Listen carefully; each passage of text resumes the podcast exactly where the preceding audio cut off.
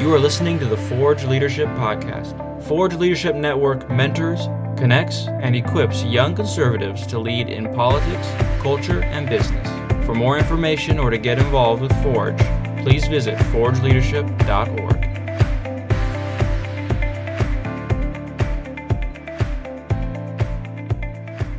Friends, I'm, I'm thrilled to introduce you to, to Lynn Harsh. Lynn is the Vice President of Strategy for the State Policy Network. State Policy Network, most of you met, or all of you met Sarah Keenan this summer in Columbus. She spoke about how to learn from failure, I think was her Forge talk, our, our version of TED Talks during our, our Forge Summit. And so you also heard a little bit about S P N. State Policy Network is one of our partners, our sponsor organizations, and we've been they've been a wonderful blessing to us. And in large part, thanks to Lynn. She's uh, really invested in, sees the vision of Forge and really invested in, in my life and career already in Forge. And, and Jeremiah and I attended their annual meeting, which is a great conference last year in Colorado Springs. That's where he beat me in the axe throwing contest. Oh, I'm so yeah. jealous. I didn't get to do that. You didn't get to do that. You set up your own conference. You didn't get to I do know. that. I know. I hardly ever get to go to my own stuff, but yeah. It was fun. It was fun. The, uh, the, the, yeah, shocker that the man who's been deployed twice in his life beat me in a, in a, in a He-Man strength contest. Uh, so I would have been more accurate with a seven iron, I think. Uh, anyway, Lynn, thanks for, for joining us. Your career has, just to give the students a little bit of background, you you co-founded um, and were the, the C E O of Washington State's Freedom Foundation, where you guys led a number of initiatives, uh, litigation, game-changing research, and, and you've authored more than two hundred op-eds, I, I think I have that number, and, and have been just a passionate proponent of a free society and in helping state think tanks like the Freedom Foundation uh, nationally through your work with S P N. So students, S P N is, and Lynn, you can describe it, I, I like to say kind of the hub or the equipper of all of our state-based free market, limited government, you know, pro-liberty think tanks and organizations throughout all the states. So I'm sure Lynn might tell you a little bit about that, but I've asked her to speak with you about how to lead and how to kind of create and innovate in times of disruption. Very timely, uh, of yeah. course. So Lynn, thanks for being with us from beautiful Bend, Oregon. Oh, well, you're very welcome. So leadership always requires character and certain competencies. And whether those elements are real in a person or how deeply they attach themselves are on great display in these times of uncertainty. They're tested in a crisis. And they're also built faster in a crisis. And leadership is really stewardship. And this is something that my late father-in-law really drilled into those of us who were seeking to follow our higher, highest commander in and his intent in our civic life. So those of us who agree to this calling in whatever form, we also agree to the responsibility that goes with it. And right now, people are desperately looking for trusted leaders. Um, we have an extraordinary opportunity to help shape the future. And it's even more so with you, those of you who are joining us today, because you and all the peers in your age bracket are not only forming your own values right now and what that means, but you actually have more potential power to shape the future in the next decade than I do. And this is why when a colleague of mine said today to me, look, your day started at three thirty this morning. As I joked around, I don't even know for sure if I comb my hair today. Maybe you should put this call off. I just said, no, this is this is really, really important. Anyway, so here we are. We're about to build some new muscle in this particular, I call it a leadership gym. And it's a gym we didn't choose. I, I think it's providential, but we nonetheless, we didn't choose it. And so I want to give you a sense of at least one way that I think we can go about it. Just one way. And there are multiple ways you can approach this. And today, I'm going to talk about four different, what I call core competencies. But you, there are dozens for leaders, dozens. So you might take this model and then do some research on your own and figure out something that works better for you. But it's interesting that we have, all of us have a finite amount of willpower. we have no more probably than seventy-five decisions that we can make well in any given day. And so what it really comes back to, because our willpower is going to be depleted fast and we we have more decisions. I mean, those are decisions from, you know, what we're going to wear in the day to what we're going to eat to the bigger things of our family and our lives. So we have to build some kind of systems for ourselves and a way of thinking and a way of behaving, habits, if you will, that get us through both the good times and the bad times. And I call these core because they're important no matter what. They're important in the very best of times you're going to have in your life. And they're important in these very difficult times where we're trying to figure out what's going on. They are core, and they're going to work anywhere in life. They're going to provide you greater opportunity. Now, I'm going to talk about four, but frankly, I imagine most, most of you on this call could do some research and figure out a couple more that maybe might replace some of these that you'd rather. But here's a systems way you can think about it. So a competency is, uh, it shows up everywhere in our lives. It's knowledge that we translate to behavior, and it shows up everywhere. It shows up in our family. It shows up at work. It shows up when we're alone. It shows up in good times and bad times. So again, it's knowledge that we have gained, experiences that we have learned, sometimes from home, sometimes through brutal practice on our own. Uh, and those of you who've been in the military, you understand about that. And it translates to our behavior. And I'm going to recommend four of them today that work, I think, from parenting to running a company to serving an elected office and everything in between. First, important is to identify them, whatever ones you want to master, build them, and then do master them. So as I move through this short list, I'd like to ask you what jumps out at you. What's special for you in this? Or maybe something is adjacent that you think you might want to pursue. Because we cannot do this all at once. Please don't pick more than one thing to work on because it's just, it's too hard. We can't do it. We don't, you know, we end up with selection bias. We end up with vanity metrics. It doesn't work. So I'll name each one now, and I'm going to stop at the end of each one when I walk through them for questions. So they are judgment, self-management, opportunity thinking, and one that might surprise you that's actually, I think, more important than all the others, and that's curiosity. Now, here's why it may seem odd, but here's how it shows up in our lives or not in a leader's life. A leader, a curious leader, wants to know how things really are. They want to be at the front end of reality. They don't hide behind fear, even though they feel it. They address it. They focus it. They don't hide behind it. And they, neither do they use optimism as a screen for any news they don't want to hear. And they don't like vanity metrics. I talked about that a little bit. And I'll tell you, I had an example yesterday when a lawmaker, I don't, this person doesn't know me very well. They probably wouldn't have done this, but thought I'd be very impressed by the number of bills she's passed. That doesn't impress me at all. And I was trying to be kind about it, but that's a vanity metric. The number of bills you pass tells you nothing about the quality of what comes, what went into those bills, the making of the bill, and what comes out on the other end for those who she serves. We do this sometimes on Facebook or a number of likes, or when we develop a program or an opportunity, and we don't do rigorous evaluation because it we don't even we don't know how to do it, or we don't want to do it. But we can't better serve others unless we're curious about the way things really are. And here's the thing. It doesn't spring from a critical spirit. That's backwards. It springs from humility. If you're a curious person, you're a learner, not a teller. You're a discoverer, not a reciter.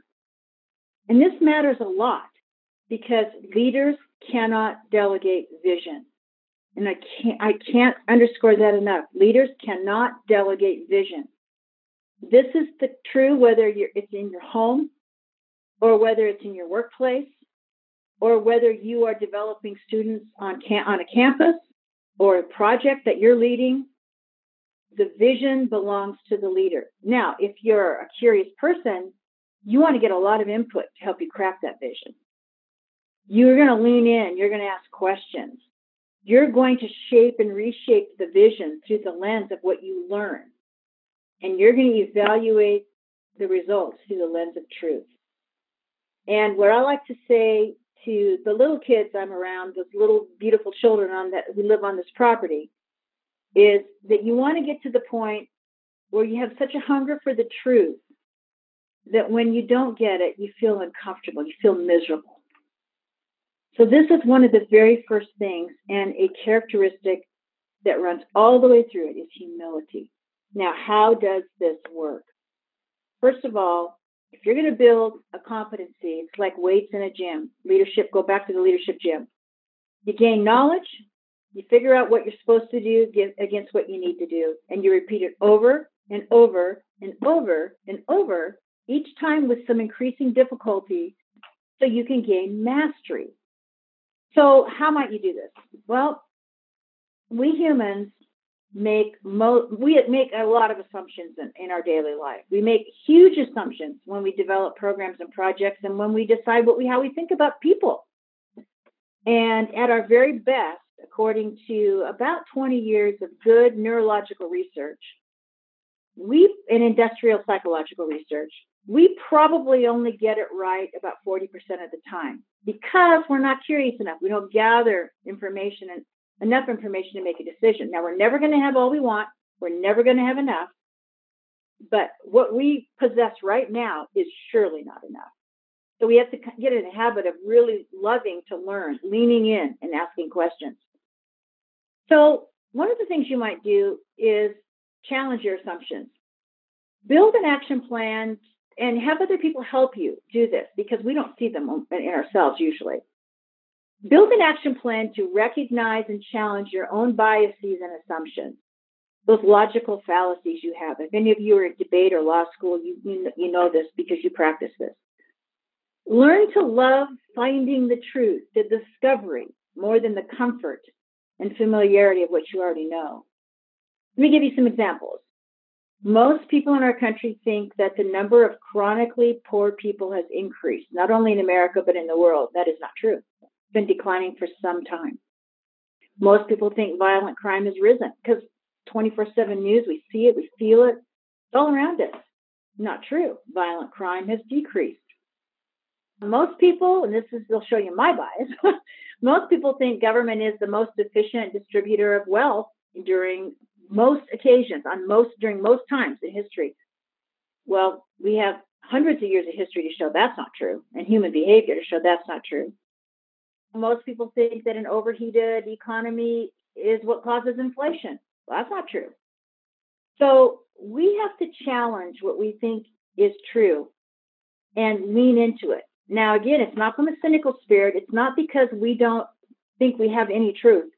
It's that at our very best, our brain doesn't have enough knowledge, enough information, enough connections to make our assumptions the best they can be.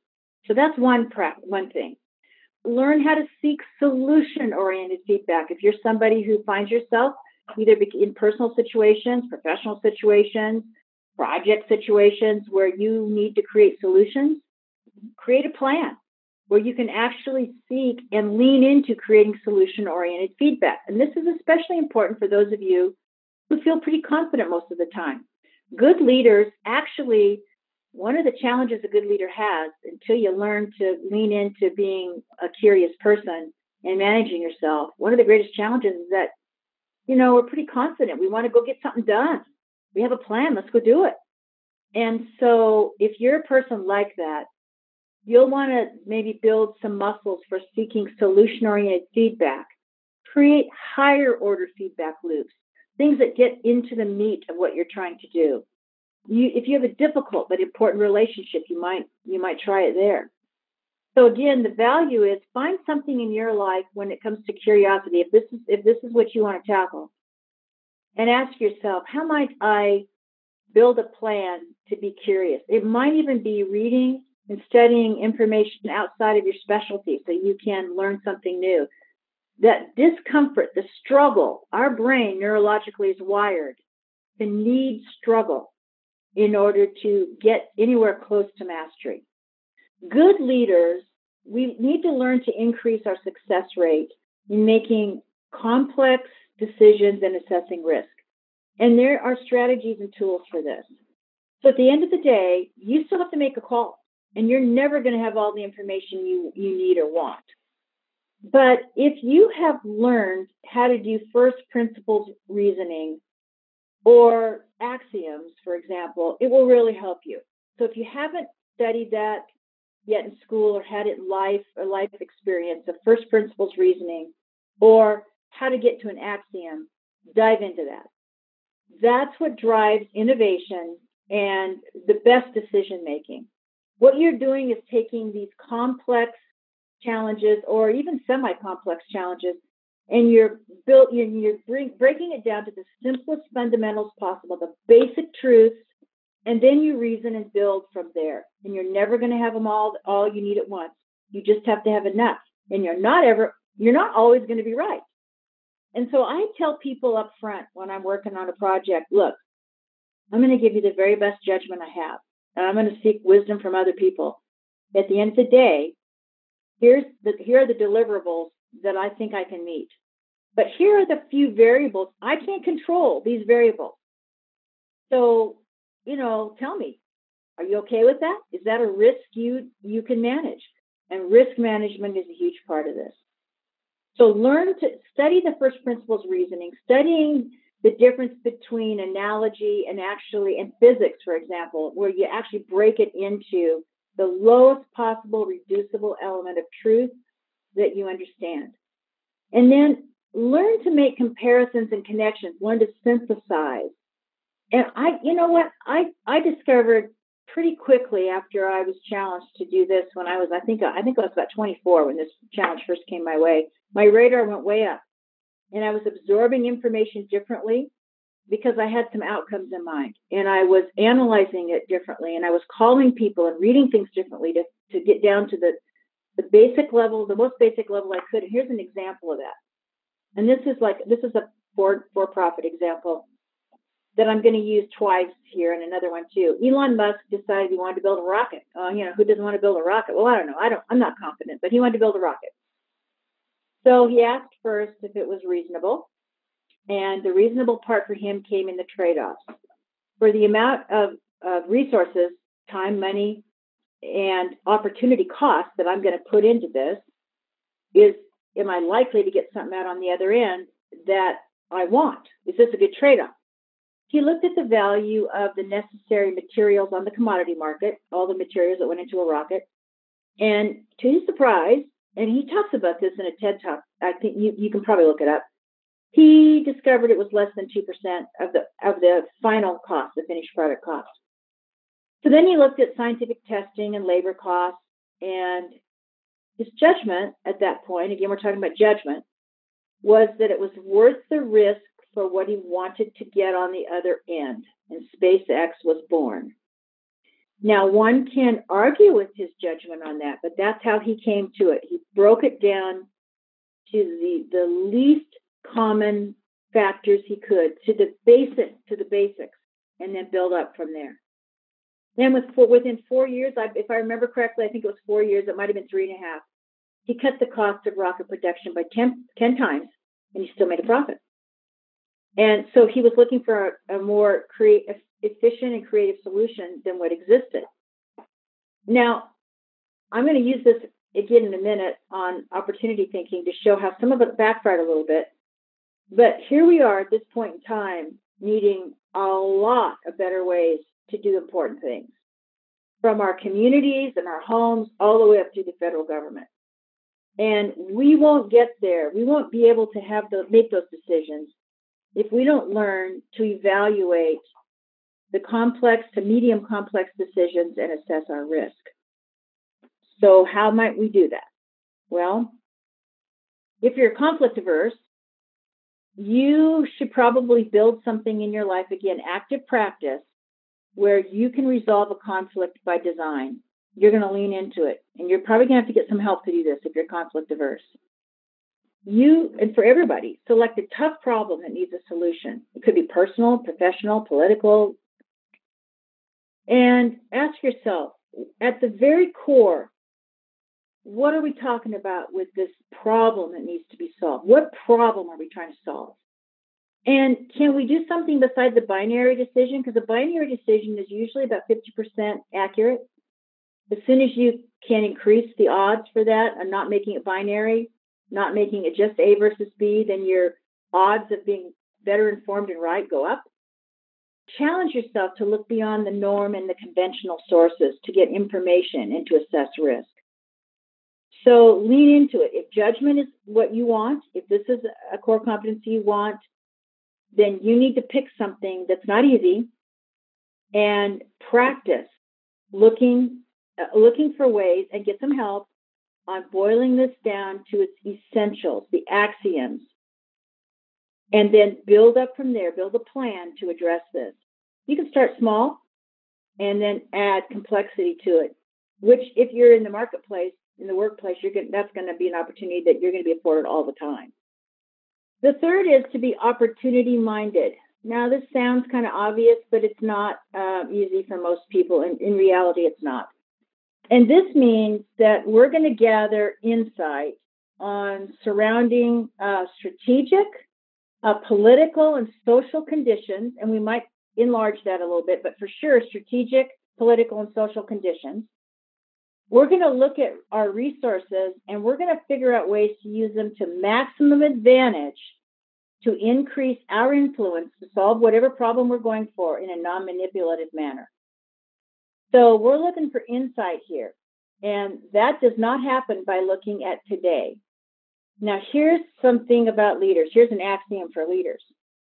Leaders do not operate today backwards. They don't even operate in today. They operate in a different time zone. They operate in tomorrow. So you need to train yourself to do that. You begin with the end in mind. You ask yourself what you're really trying to accomplish. And again, get help at making it crystal clear and aligned. You have to think about uncertainty and risk in all of this. Analyze the cost of failing in this, because failure can oftentimes actually be on the way to success. Sometimes it's flat failure, but you need to figure that out. At what point do I risk a reputation of someone else or myself? At what point is failure, can I actually make sure that failure is a part of succeeding? That's the goal if you can do it. And then, you know, you use judgment and curiosity, which we've already talked about, to help build your case for doing something or not doing it. And the world I'm living in now is an example, starting again at three thirty this morning. This is an unprecedented opportunity for both large-scale failure that hangs a millstone around the necks of your generation and the next generation. And it's also an opportunity for large-scale success in some things like education reform, healthcare reform, certainly regulatory reform, and even and higher ed for sure. There are lots of opportunities right now. And so not all of them are possible. So my job at the State Policy Network is to pull leaders together to have these conversations. What's at stake, both in opportunity and failure? What risks are we willing to take? How can we mitigate certain risks? If we have to make trade-offs, where are the ones that where, where are the trade-offs not going to work because they're principle-based? We're not going to do it. How do we talk about this? So it is not only is every day of my days are all consumed with our leaders on how to assess, assess the COVID climate of health and the economy, but also things like the value of work. We have now created some policies that may make work less desirable for a whole bunch of people. And that is, that is devastating on a culture. So how can we address this without seeming like we're tone deaf to the real deep challenges and fear and stress that families, households have right now? So that's, I mean, it's the world we're living in. I'm going to go back to Elon Musk and talk about what happened with SpaceX. It's now, it's Starlink satellites now. It's moved into Starlink satellites. And he's, because he's opportunity-minded, he jumped into some things, but because he's also somewhat impulsive, he has some challenges to deal with now. Now, all opportunities have challenges. So one has to just assess your ability to handle risk, and his was pretty high. He has a space junk problem. They didn't think about that enough to, you know, to uh, for the malfunctions that were going to happen in Starlink satellites. He has a competition issue. Being first to the market may sound exciting, but the person that's second to the market usually is able to work out some of the bugs. Not always, but it's a risk to be first to the market. And then there are some regulatory issues because some of his Starlink satellites are obstructing the observation observation things that we do in this country in terms of monitoring space and looking at the galaxies and the stars. And so there's going to be a regulatory issue that he didn't anticipate in that realm. So all of us are going to face this. And we're not always going to succeed, but opportunity-minded people look at framing obstructions and constraints differently. They look at it as a gift, constraints being a gift. And they're, they think about, all right, we have these problems that are staring us in the face. How can I help create a solution to this problem? It could be a cultural issue, a spiritual issue, a product issue. How can I, leaders think, how can I, how can I create a solution, something to meet people's needs? So how might you build muscle for this? Well, depends on where you are in your life on this, but you might craft a representation or model, I guess I would call it, for how you would get from where you are now to a desired, not just a desired outcome, but an optimum outcome. Can you think of a problem that you might be uniquely qualified to solve, or you think you, you think you might be, you don't know, but you want to test it? It's not enough just to say, I have an idea. You need a representation, a model of how you get from A to Z. You need a system structure. Who are the people you will need to influence or persuade? Map the current the current internal or external capacity you have to what you're going to need to be successful. And this is true whether it's in a legislative office and you have constituents you have to, whose needs you have to meet, or whether you're building a product. It's the same thing. Who do you need to serve? Who do you need to affect or influence to serve those people? What are you going to need to do to make that happen and literally map it? So when people come to me with a big idea, I ask them a question. Give me the so what of that. Why should I care? And where's your map? Show me how you're going to get from here to there. Unless we're just brainstorming, of course. Which, but if they're going to, if they want to come with a product that has a price tag with it, a potential price tag, or in, in time or, or money, resources, things we can't do if we do this, I want a map. I want to see where how we're going to get there. You might also look at a significant organizational failure and success. It might be a church, it could be a business, it could be a family, something that that succeeded and something that failed. And analyze the primary and secondary causes if you can. How, where did where did it go off the rails, or where did it create the rails and make it work? How did that organization or person, how did they make the choices they did? And learn from this. Opportunity thinking is really about how to meet people's needs, whether it's a good time or a bad time. So the last one is self-management. This is actually quite powerful, and there are elements of this that I know I'll be working on the rest of my life just because of my nature and my temperament. Self-management really is broken into three parts, for this purpose anyway. I mean, people divide it differently, but I'll break it into three parts. Self-awareness, resilience, and self-control. And the whole point of this is to increase the beneficial mastery and influence on ourselves and the people we serve. So if, if you haven't studied the neurological functions of the brain and the chain reactions in our brain, I encourage you to do so. And I'll recommend a couple books before I get off here tonight. The fight or flight is real.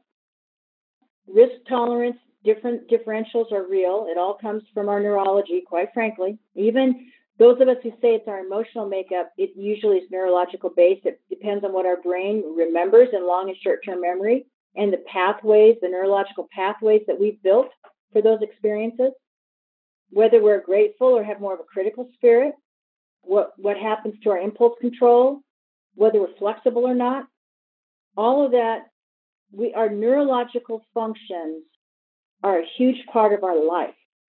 And it's no accident that we have been, Scripture talks about us controlling our thoughts and our minds and how to do it. There's no accident to this. some things are neurological hard, neurologically hardwired. Other things are pathways that we can build and rebuild. The, the plasticity of the brain is amazing. Now, fear hijacks cognitive functions, plain and simple, hijacks them.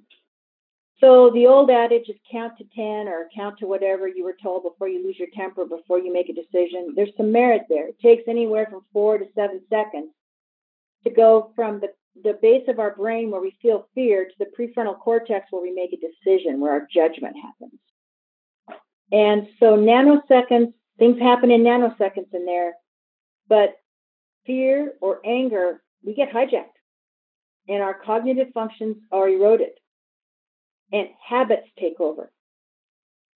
So because we have a finite amount of willpower and it becomes depleted as we use it, and because fear hijacks our cognitive functions and reverts us back to habit, we behave from habit. We need to form excellent habits. And if that's something you're interested in, I would suggest, the guy's a little bit crazy, but his research is solid as, for more than a decade. It's B J Fogg. He has a website and some material called Tiny Habits. And in the last six years, taken them through this Tiny Habits formation. Been pretty powerful in my life and in their life. It's called The One Thing. Uh, I recommend you take a read on that. Hijack ourselves entirely, not only with fear, but with thinking we can multitask, and understanding how our brain really functions when we're trying to focus. So, form excellent habits. This is for mental, but for physical and personal health. And it certainly is true in emotional and social life. How might you do that? Well, learn and practice how to think clearly under pressure. Experience. You do need to understand how your brain works to do this. And there's a lot of material out there now. There's another uh, author I recommend, Doctor David Rock. Excellent neuro, neuroscientist, very good. So you'll understand how the brain actually works and what happens with serotonin, what happens with adrenaline to our body, cortisol, where, what purpose does it serve, and when do we need to focus it and get it out of our lives. Very powerful. Learn and practice how to think clearly when you're under pressure. Put yourself in situations. Don't run away from them. Put yourself in situations. See where you succeed and fail. Again, get some help. Most of us can't do any of this by ourselves. The other thing is, for those of you who say yes a lot, the power that comes in our lives when we learn to say yes to only the things that we have clearly identified, sweet spot, our commander's intent, the thing we were uniquely qualified to do, very powerful discipline. Learning when we should say no and why, and when we should say yes and why. There's another really important one that will cause your road and your self-control to erode for sure. And that's identify the gaps in your life right now between the vision and purpose that you feel you have and where you actually are. And this will require building some new habits. We are miserable, and there's an erosion that happens in our souls, in our action, in our brain, in our ability to be an opportunity thinker and to have good emotional and social I Q when we are not operating in the zone we were meant to operate in. So if any of you are doing things that have, that I mean, sometimes we all have to do stuff short term that we don't, it doesn't give us a lot of excitement or pleasure, but we're working towards something. If you're not working towards something concrete and you haven't yet been able to identify, I encourage you to get to work on that. That's a that's a powerhouse. That's that's like a flywheel effect, and it'll have exponentially higher value on everything else you're trying to do. Nurture an accountability system. Now, I do this because I'm not as self-aware as I ought to be. I will always have to work on this. There, we all have this stuff. Figure out your junk and start working on it. And it's not to focus on what doesn't work. Famous business coach said, uh, talk that we said we spend way too much time obsessing over what we don't do well instead of over making sure what we do well and what we're meant to do, we do excellently. And I just butchered his quote there. And I so I believe in that. Don't obsess over what you don't do well. But if there's something that's creating an inability to manage oneself, we need to deal with it. At some level, it has to be dealt with. We need to build habits that reinforce good behavior and that trigger the best in us, not the worst in us. And then there's deep work. I'm going to recommend this book. Again, it's right behind me, Cal Newport. Uh, Deep Work. This will talk about the neurology of the brain and how ninety-minute periods of focus more in your life than you can imagine possible. Because, again, how our brain works and our focus. We will get ten to one hundred times the result, depending on what we're working on and where we are in this learning process. We will get ten to one hundred times the result would otherwise if we learn to do deep work. So it's kind of like the domino effect. It's seeing things go. You start seeing a pattern develop, something that you've constructed for others to. And uh, the details, the details of our civic future are not inevitable. Uh, our eschatology may be the same or may not be, I don't know. But the reality is, between here and there, we get to shape a lot of the process and many of the outcomes along the way and bring a lot of people into a better space in life doing it. This is not easy work. I'll answer any more questions, and I guess I would just like to say the one thing that keeps coming back to me is from the overflow of our hearts. That's where leaders speak. If we can get these things right and come to motivation, we're going to be able to affect, serve, um, the, the people we serve. We're going to be able to do a better job and be a better leader. Lynn, thank you. Tremendous conversation. Really appreciate you taking your time and your evening to share with us and in, in, invest in our, our lives and hearts and minds. And uh, just really appreciate it. Thank you so much. And I know you've given us a ton of wonderful insight to explore, right? To really try the curiosity yeah, uh, side of this and, and learn about deep work. And the one thing, which I really love that book and was so thrilled that you got the author out there uh, last fall, and so many of these other are wonderful reads. So thank you for kind of modeling what you're teaching us about with the curiosity, the learning, conviction, judgment, and more. Thanks for all of S P N's good work and and, and the way that it's blessing these students uh, in Forge. Well, it's my privilege, and I just encourage you to, where you're never going to feel totally worthy or ready or anything. The reality is, if we're willing and we're stewards of our time, God will use us in ways that we won't even see in our lifetime sometimes, and other times it'll surprise us, but mostly we'll see it in the people around us who serve alongside us. And that in and of itself is one of the greatest blessings. So I just, I pray that you'll all be uh, great leaders and help our country uh, and the, our communities turn a corner here. And thank you.